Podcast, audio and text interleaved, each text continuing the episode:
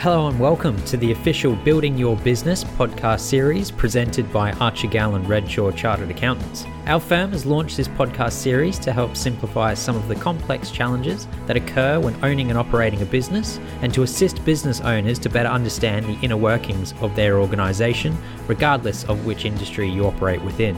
Every month, we'll be releasing a new episode featuring special guests from industry, as well as Archer Gall and Redshaw directors Ian Walker, Smiljan Jankovic, and Valda Glenn, to provide their commentary on a variety of business management topics, alongside expertise surrounding accounting, taxation, and business strategy. Welcome to our podcast series, Building Your Business. Hello and welcome. My name is Chris Lewis, and you're listening to the Building Your Business podcast presented by Archie and Redshaw Chartered Accountants.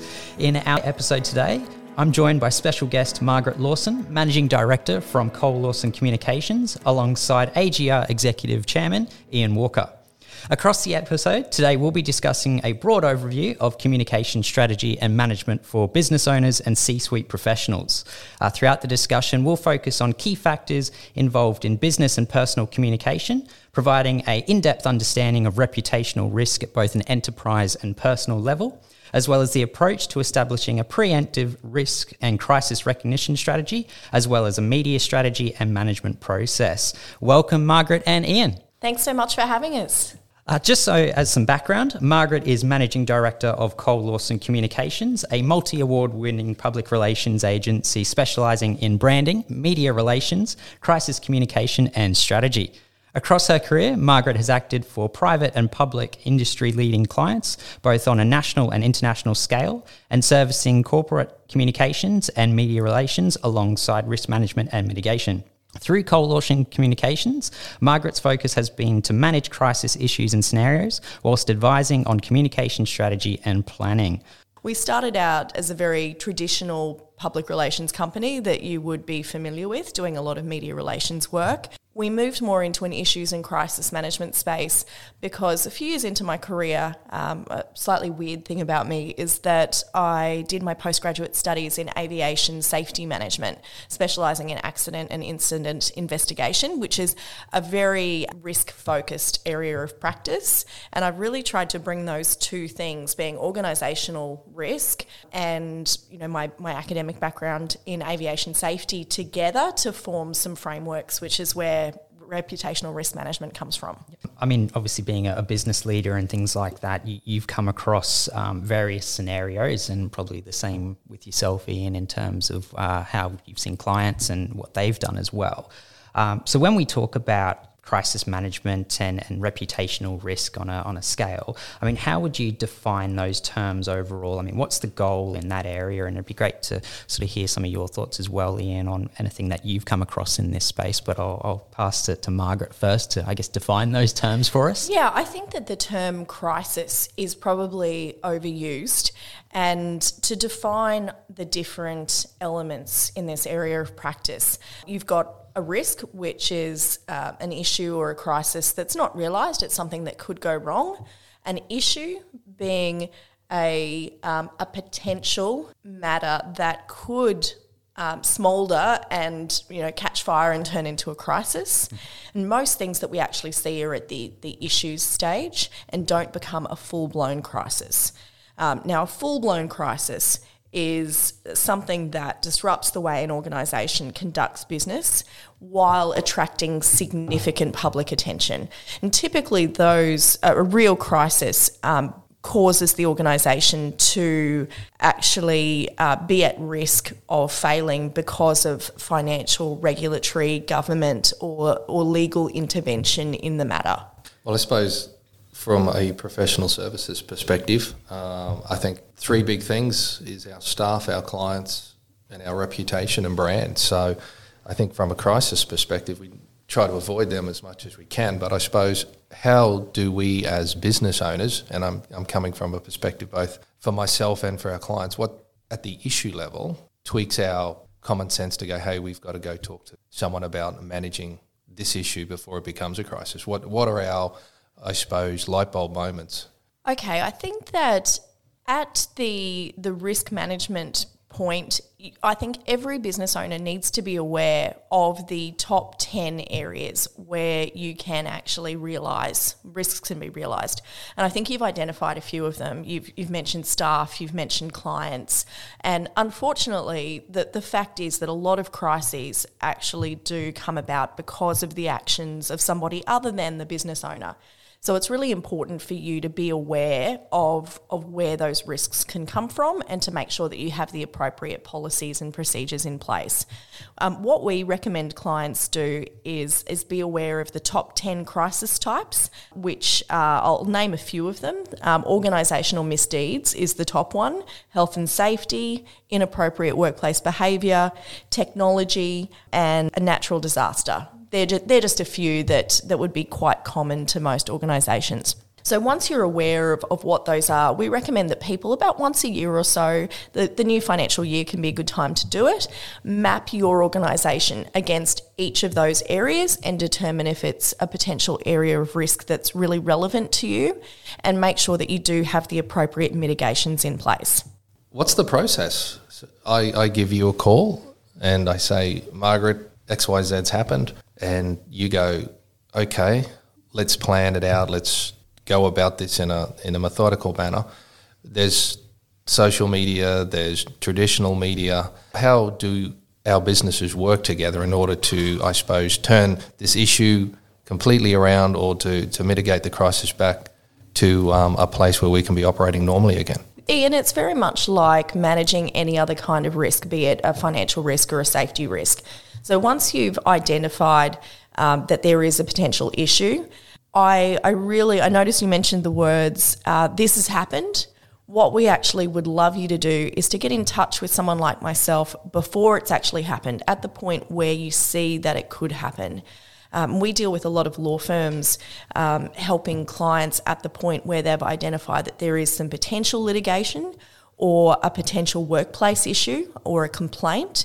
And then we essentially scenario map out what could happen at each stage of that that issue becoming realized and what are the worst case scenarios which are the the points where it can really become a full-blown crisis and so looking at that and the scenario planning what's that journey look like is that a quite a lengthy one especially if it's coming to you prior to identifying the risk? It really depends on just how complicated the matter is.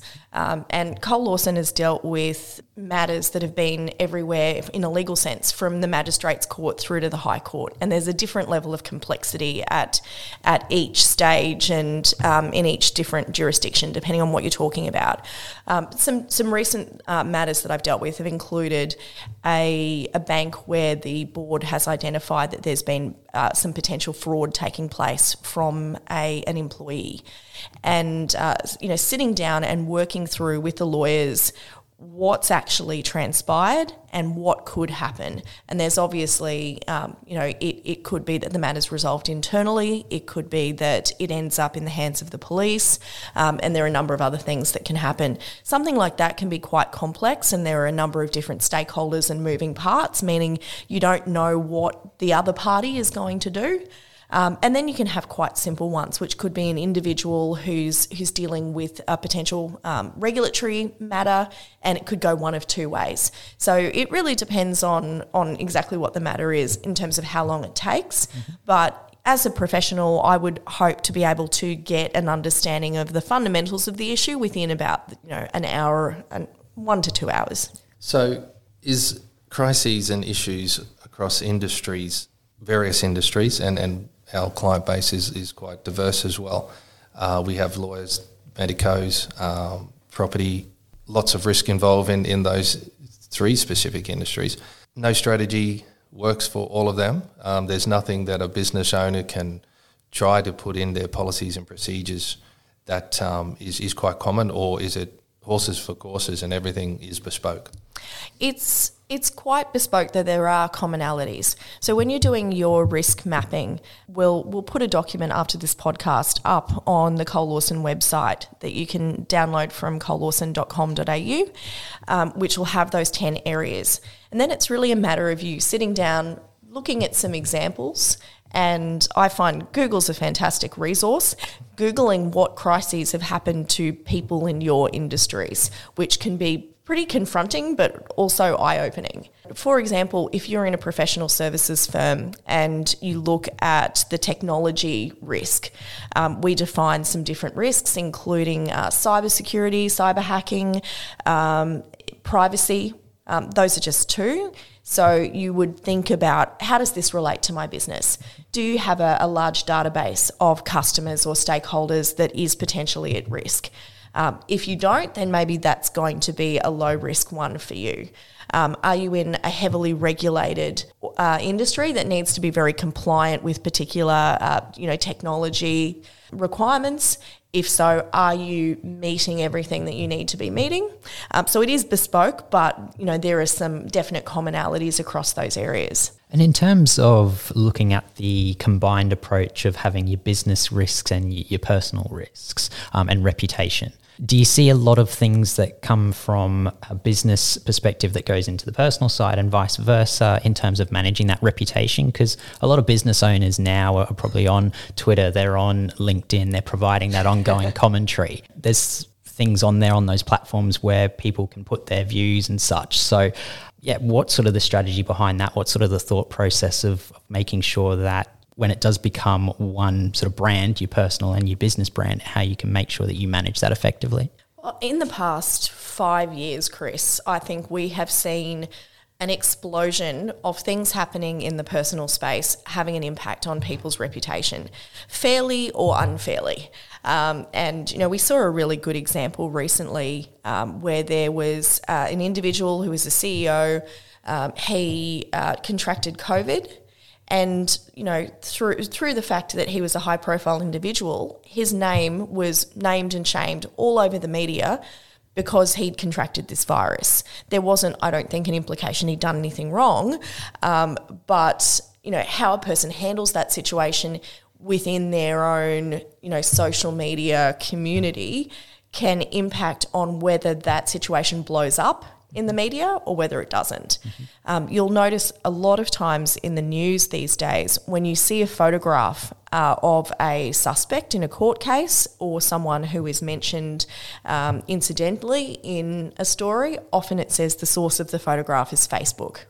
So, um, you know, one thing that you can do if you, you want to make sure that you're not accessible um, is to do a personal audit and to get some of your friends or family to have a look at all of your social properties and if they disconnect from you, what they can actually find and see of you personally online um, if they're not connected to you. That can be really confronting.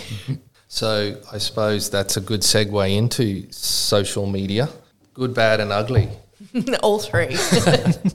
what is your opinion about using social media at the PR level. Let's let's go before there's any crisis because your firm also does a lot of PR. It's good strategy for marketing to some degree. Definitely. And then how do you advise clients when that line gets crossed as Chris was mentioning before where that topic, that particular thought process starts impacting at an issue level? How does your professional experience say, mate, time to stop, time to shut that down, take a 30, 60, 90 day hiatus from any Twitter, Facebook, etc., Instagram too, so they there's no photos floating around whatsoever.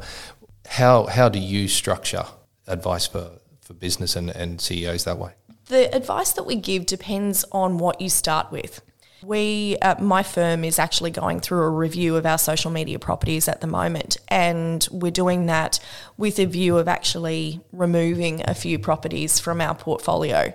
Um, so, for me, as a professional services firm that deals largely in the B2B space, we are really questioning whether we need a business Facebook page because that's not where uh, business owners who we deal with are looking when they want public relations advice. Mm-hmm. So I, I think it, it depends where you start. If you as a business have all of those properties and if you deal with a lot of consumers, um, then you probably do want to have Instagram and Facebook. Um, we would probably, in the, the event of an issue, not recommend that you just go dark or shut them down if you've had them and they've been very active, because that can look like you're guilty of something and you're trying to hide. If you don't have those properties, then you wouldn't want to set them up at the moment that you have an issue and you're under scrutiny. So it depends how you've used them in the past and making sure that you're being authentic with what you've traditionally done.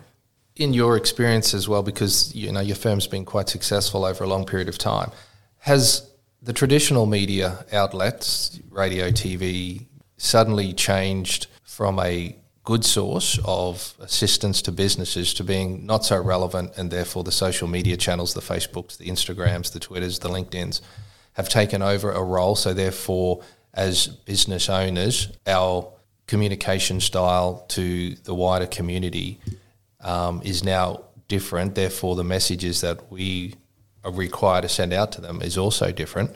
Over the last you know X amount of years that, that your firm's been around, has have you seen that change? And is it good or bad? That's a great question. I guess what hasn't changed is, as communicators, the role that we do, um, which is to help organisations connect and communicate with stakeholders.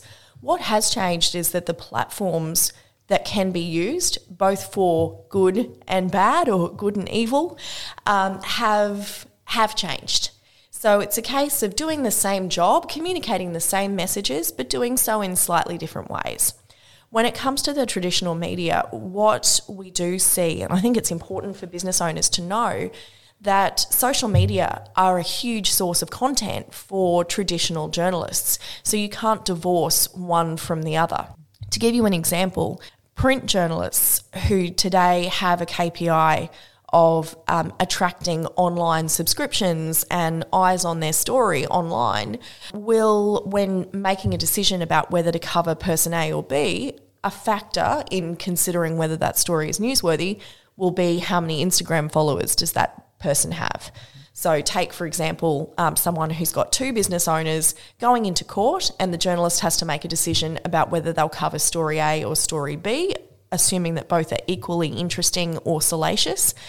And person A has 35,000 Instagram followers and person B has 500, they're probably going to spend more time focusing on the person with a huge following purely because it's commercially beneficial for the media to have stories out there about high profile people. Mm-hmm. Um, so that's something for you to consider about whether you want to put yourself in the crosshairs. Mm-hmm in that sense and have a public profile where you're attracting a lot of attention but also scrutiny.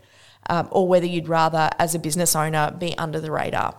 That very much depends on, as a business owner, who are your stakeholders. Um, you know, if you're in the the health, the fitness, the beauty, the hospitality industry, then there's probably a big upside to you having that profile.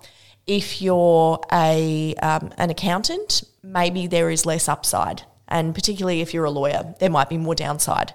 When uh, we're trying to grow our businesses, uh, and and you know we have, as you mentioned, hospitality, retail, etc. We want to be in front of as many consumers as as we can. So therefore, we want our business to have big following. Can we separate ourselves as owners of those? businesses and, and, and you know it could be part of a, a larger franchise arrangement or something similar can we distance ourselves let uh, let the business itself ride I suppose when we ask uh, for your professional opinion, what do we allow staff to do and not do in those situations as well? Now, this is one of the areas where you absolutely must have a policy because you can't retrospectively go back and give someone a smack on the wrist for doing something that they weren't specifically precluded from doing. Um, and, you know, what we see in business is that where things go wrong, it can be because the wrong person has access to the corporate account so making sure that as a business owner, if you have people coming and going, that you are you guard very closely those passwords to your Twitter and your Instagram. And also making sure that our employees are aware that if they position themselves online as somebody who is from your organisation, that what goes with that is that they're an ambassador for your organisation. So making sure that however you want to approach that in your business, is appropriately documented, briefed to staff, and that you know they sign off on that as a, a condition of their either a condition of their employment or as one of the policies and procedures that they have to abide by as a condition of their employment. It's not just uh, customers either. I mean, we've done quite a bit of work in the education sector, and one of the fastest burning crises I've ever seen was actually at a private school. And it was a, a student who came to Book Week and um, dressed in a, the, the brief was to dress as a historical character and he came dressed as a dictator um, who had uh, a, a, track record of genocide. Unfortunately, there were some visitors to the school that day who were from the particular um, ethnic group um, that that genocide um, had been committed against, and they took offence. They told their parents via text. Some of their parents started tweeting about it. Someone talked to the ABC about it, within a couple of hours, that was running in the New York Daily News and in news agencies around Europe. So the school started receiving phone calls from um, outraged people from all over Australia and the world. And we were engaged after that had already started to, to blow up um, to assist them with that. It's a perfect example of, you know, sometimes I know we all say as professional services people that our business would function a lot better without clients or without staff. Unfortunately, you can't have a business without those things, but in those in those businesses they're also your biggest risks sometimes so you have to make sure that that you're cognizant of that one piece of advice that we give to our clients is to do reputational risk management training as part of your broader media training or customer service training programs with your employees one of my clients um, has been a company that owns uh, video games stores across Australia. The type of training that we do with them involves briefing their customer service teams on the way to recognise a situation that could be of interest to the media um, so we, we brief them on news values and how journalists decide whether something is newsworthy. And they have line responsibility for the people who are managing the stores and dealing with the customers at the coalface. So by recognising something when it's happening at the moment of impact, they're able to determine how their response um, is going to mitigate that. Now, one of the ways that you can do that is to make sure that you empower your frontline staff to resolve issues with customers before they blow up and end up as a complaint or um, with the person calling a, um, a news organisation to report how disgruntled they are. And how common is that these days, Margaret? Is it is more that they fire off 140 characters, or do they ring the ABC as an example and, and express their um, frustrations that way? Well, good journalists will ask a disgruntled customer or a complainant when they call what action they have taken. Um, so if it's a, a criminal um, allegation, they'll ask if it's been reported to the police. And a responsible journalist won't report something like that until they've checked that the appropriate processes have been followed. So um, typically, as as an organisation, if you're aware of a complaint happening, then you have an opportunity, sometimes a limited time window opportunity, but still a time opportunity to be able to um, prevent that from getting bigger. A perfect example of this, I don't know, do you guys remember the viral YouTube video called United Breaks Guitars? Not myself. Okay, everyone needs to Google this because it's it's pretty clever. It was um, a band was traveling in the United States and on United Airlines, obviously, and one of their very expensive um, guitars was broken and they claim to have seen it happening out the window of the plane when they saw baggage handlers essentially throwing their belongings, um, their very valuable kit, around the tarmac before it was loaded onto the plane. When they arrived at their destination and found that it was broken, they called um, and they were told, sorry, we've got no liability for this, you know, and, and on and on it went. They wrote a, a, song about the situation, which last time I saw this, it had, I'm going to say, about 50 million views. It's called United Breaks Guitars, and it details their journey through the customer service system at United Airlines, including the name of the person they spoke to who told them she couldn't help. And, um, and it's a perfect example of how, if that person had been authorised to um, compensate these people as you know, not that that's the organisation's policy in terms of um, risk management, but if they had actually had a policy saying, look, if something looks like it's going to go really bad, we will give this person a $1,000 delegation to be able to compensate a customer. They would have actually saved themselves years and decades, I think, of humiliation and having this. Um, you know this con- condemnatory video out on the internet as a source of amusement and i do i really suggest you go and check it out after after this because it's pretty funny so i suppose um, you mentioned about staff and briefing um, and also media training. As, as organisations and as business owners, um, at what point should we start the process of being trained in, in media and how do we then, I suppose, put that all throughout the, the organisation because staff go everywhere. Uh, they are ambassadors for our businesses. They, they are both, um, you know, a walking signboard, depending on what industry we're in, and they're also one of our um, biggest – referral sources if they're out and about at events. So, what opportunities, uh, what threats, what what should we look for, um, and and start for when we want to start the training process? Yeah, it depends on the size of your business, but my general advice is that if you are a CEO or a business owner, if you're a lawyer who'll find yourself um, talking on behalf of your clients, giving press conferences, um, or indeed a spokesperson within a larger organisation then get trained. You know, that's that's the basic advice. If you're in a larger organization that has people out on the road uh, attending conferences where media might be present, or people who have uh, a high profile customer facing role, it would be advantageous to have them trained. Within medium sized organisations, like potentially um, a large professional services firm, we might run annual media training with the CEO or the managing partner and three or four key members of their executive team.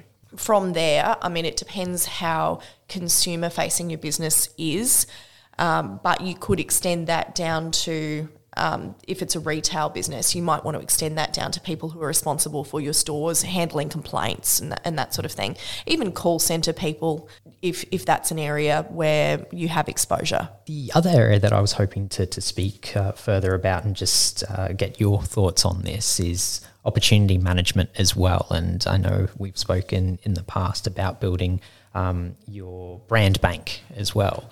Um, what's that process like? How does that all fit into everything? And, and how would you help businesses build that and, and create that I guess uh, that library I suppose yeah let's let's not just talk about the negative things let's let's talk about the positive as well um, you know having a as as I call it a, a brand bank is is a positive both for generating customer loyalty, retention, and new business. But also, it's a natural hedge against those times when things go wrong. Um, so if you think of it as as a bank account, and you're you're accountants here, so okay, let's let's talk finance. You've got a bank account and it's in the black, it's got a, it's got some money in there, but not a lot. If you make regular deposits into that, you are naturally mitigating your risk against that really unexpected withdrawal that comes out when some direct debit that you weren't expecting occurs that's the kind of the same thing with organisational reputation. We don't usually have a lot of time to prepare for crises, and when they do happen, they can withdraw all of your reputational goodwill in one fell swoop. Therefore, it's important over time to keep adding to your brand bank through it can be positive customer experiences, great customer service, positive media coverage, um, fantastic social media content, um, you know, great uh, surprise and delight experiences with your customers. You know, all of that positive stuff adds up um, in your prospects and your customers' minds um, to to a place where if something bad happens, um, you've got enough um, you've got an, enough in the bank to be able to weather that storm. So that would be a very proactive way of achieving some reputational goodwill. When do we start that process? That's that's pretty much day one in our business. We we put a plan in. Part of our marketing strategy would be involved in this. There would be um, time, dollars set aside.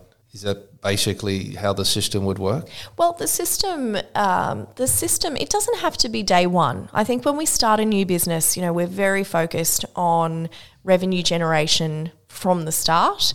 Um, but it doesn't have to be about you know, positive media relations or even a a very detailed marketing plan. It can just be about making sure that we act authentically and we provide great experiences for our customers. I think that's the first thing that you want to do is making sure that your business is in good shape and delivering good satisfaction. That's that's the first part of building your brand bank. But then when you want to start to go out to the broader community, whether that is at the very beginning of your business or once you have a few runs on the board, then it's a great idea to sit down with someone like myself, um, who you know we most most people who deal with the media on a regular basis have got some background in journalism.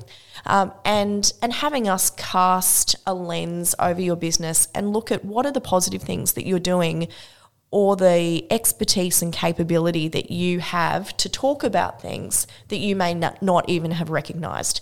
And um, getting expert commentary, for example, in the business pages can sometimes be relatively easy to do, but you may not actually recognize that you are an attractive spokesperson for journalists.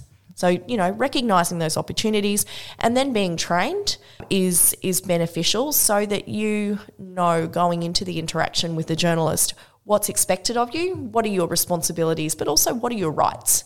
Um, because you are in control as the spokesperson, you have the opportunity to say yes or no to interviews. They can only quote what you say. Um, so you have a lot of control over the process, and our training helps people understand that environment and to make sure that they take full advantage of it when it's presented to them. And just the, the final thing that I wanted to cover as well is, I guess this this past uh, sort of 12, 18 months with regards to COVID and um, looking at that. I mean, what's some of the impacts that you've seen COVID have on business reputational risk and potentially even then moving into, I mean, you alluded to a story before about the sort of the crises and things like that. But um, yeah, what's some of the, the overall impacts you've seen on, on business risk? Well, more so than ever before, from a reputational point of view, the COVID crisis has created this situation where businesses that may otherwise have not been in the news have suddenly been thrust into the spotlight for reasons completely outside their control. And we saw this particularly in 2020 when this was all quite new. Every time there was a, a, a COVID exposure, the government would release a list of sites and the media would be racing out to those restaurants um, and those gyms and locations to interview the business owners about the impacts on them. So what that meant is that we literally had, you know, a suburban Thai restaurant that probably never would have thought that they would be in the media, suddenly with journalists camped outside. And that can be a really, really terrifying and confronting thing for those people to deal with. Um, and I have every sympathy for for people who've suddenly been thrust into this spotlight through COVID. What we would recommend so, three key principles. If you find yourself in the midst of a sudden, uh, completely unexpected situation like that, there are three things that you can do. So, number one is you need to react swiftly. You can't this is not something you can put on the back burner and deal with in a couple of days' time. You need to act swiftly in all things that you do. Secondly, you need to be authentic. Um, so that's authentic to your organization's values and just you know simple good human behavior so being authentic to how you would want to be treated as a customer and the third thing is being coordinated so making sure that you are not shooting from the hip and um, you know making statements about or that that um, that touch on what the the regulator or the health department might be doing until you talk to them and make sure that you are on board with what they're saying. So a good example of this was a, an organisation that reached out to us when they found they'd had a COVID exposure and you know the the swift action was for them to get on the phone straight away to Queensland Health and to make sure that they had the facts correct about what time that was what time that occurred um, what the procedures were going forward. This was quite early on, so at that stage we still weren't sure. Do you notify the customers on your contact list, or is it Queensland Health who notifies your customers? Um, authentically, Uh, so they immediately shut their doors. Um, they they were very responsive in calling in the you know the best cleaning crews that they could find. Um, you know they stood their their employees down, but the the thing that they did, which was kind and authentic, was made sure that those people were compensated and, and didn't suffer because of it. By releasing information swiftly to the media, authentically talking about what they'd done, and that messaging being coordinated and aligned with what the health department and the police were saying, um, they were able to manage it as well as it could be managed. The outcome of that was that um, a, a, radio station in Brisbane did a shout out to them the next morning and said when they'd be reopening and encouraged everyone to go into their shop um, and said that it was safe because it had been cleaned and the health department was was fine for it to reopen. So everyone go in and support their business. Um, I think that in those kind of situations, sometimes as a business owner, you want to hide under a table and just not talk to anyone. But if you just remember, you know, react swiftly, authentically, and in coordination with um, authorities then you'll likely get a better or the best possible outcome in the situation let's play a hypothetical. An issue's arisen in an organisation. We can pick whatever industry you want uh, to talk about. We know that it's happened. Had a few calls come in, or a few emails, few tweets, whatever it is. We see that this is starting to to balloon, um, and it's ballooning quite rapidly. How, I suppose, do organisations then try somehow to either slow it down, put it to bed, get the public on side or offside, depending on the situation. How does an organisation get that across to the general public? So you'll notice that some issues and crises become front page news, and the organisations get absolutely slammed online by the news media. And then you see other situations where something similar might have happened and it's not front page news. The number one thing that I would say to people that determines how much sympathy they get in the response to a crisis is how they actually respond as an organization. And I think, you know, if you, to, to your point in where you say that you've seen something bubbling along in the organization, the number one thing that um, gets the media excited and gets stakeholders upset is the word cover up. Um, so when you try and when you know there's a problem and then you actively try and conceal that, that is the number one thing that gets people in trouble. So you'll notice that often with a crisis, it's not the thing that actually happened. Um, that that results in the problem or the reputational problem. It's how the organisation dealt with it. So did it know about this situation before and let it happen, or was it a situation that was not foreseeable and then the organisation dealt with it very swiftly. Um, great example of this is the the recent situation with Boeing and the criticism that they've faced over the the seven three seven Max crashes. Um, you know, there there has been a lot of really bad publicity. It's really hit their bottom line very hard. Not around the fact that there was a problem and there was an accident, but that potentially it was known about and it was covered up and action wasn't taken. You know, put that lens over a situation. If it goes public, how will you be judged because of how you dealt with it?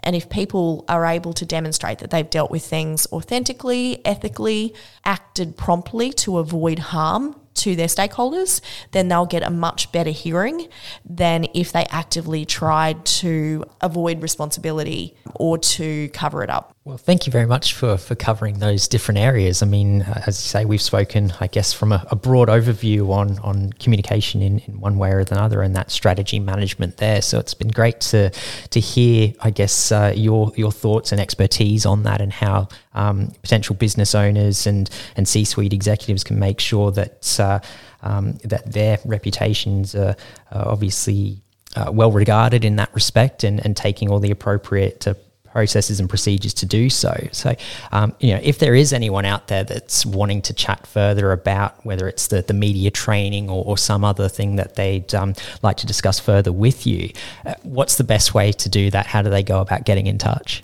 They can find us, Chris, uh, through our website, which is colelawson.com.au. That's C O L E lawson.com.au. Um, while you're there, you can find our contact details, but also you can download our reference document on the 10 types of organisational risks, and that's a good resource for you to use in mapping your own risks as an organisation. And you'll find that not all of them are going to apply to every organisation, so um, it is it is achievable for small businesses um, in particular, to be able to think through ahead of time how they would deal with those situations and make sure they have the relevant policies and procedures and systems in place. Well, thank you, Margaret, for uh, sharing today your experiences and your expertise. Uh, it's been great to hear about bad things, but also the positive stuff that, that organisations can do. As we all are professionals, our reputation, you know, takes a long time to build up, can disappear very, very quickly, as, as you mentioned in, in the brand. For everyone out there, our client base, our referral sources, thanks for listening. Uh, we appreciate Margaret sharing all the crises and all the positivity. COVID will come and it'll go, hopefully, but there will always be some sort of issue that's floating around. So make sure that everyone's on top of it. We've got the right policies. We're sharing with staff. We're sharing with customers. So I thank you for that. Um, and I thank all the listeners. Thank you so much. I hope it helped. For business owners seeking accounting, taxation, business advisory, and superannuation support and assistance, please feel free to get in contact with the advisor team at Archer Gall and Redshaw. Led by Ian Walker, Smiljan Jankovic, and Valda Glynn, our firm are a Brisbane CBD based accounting practice supporting businesses across a variety of industries throughout southeast Queensland and nationally. You can get in contact with our team via the website www.agredshaw.com.au, via email at info at agredshaw.com.au, or contacting 073 002 2699.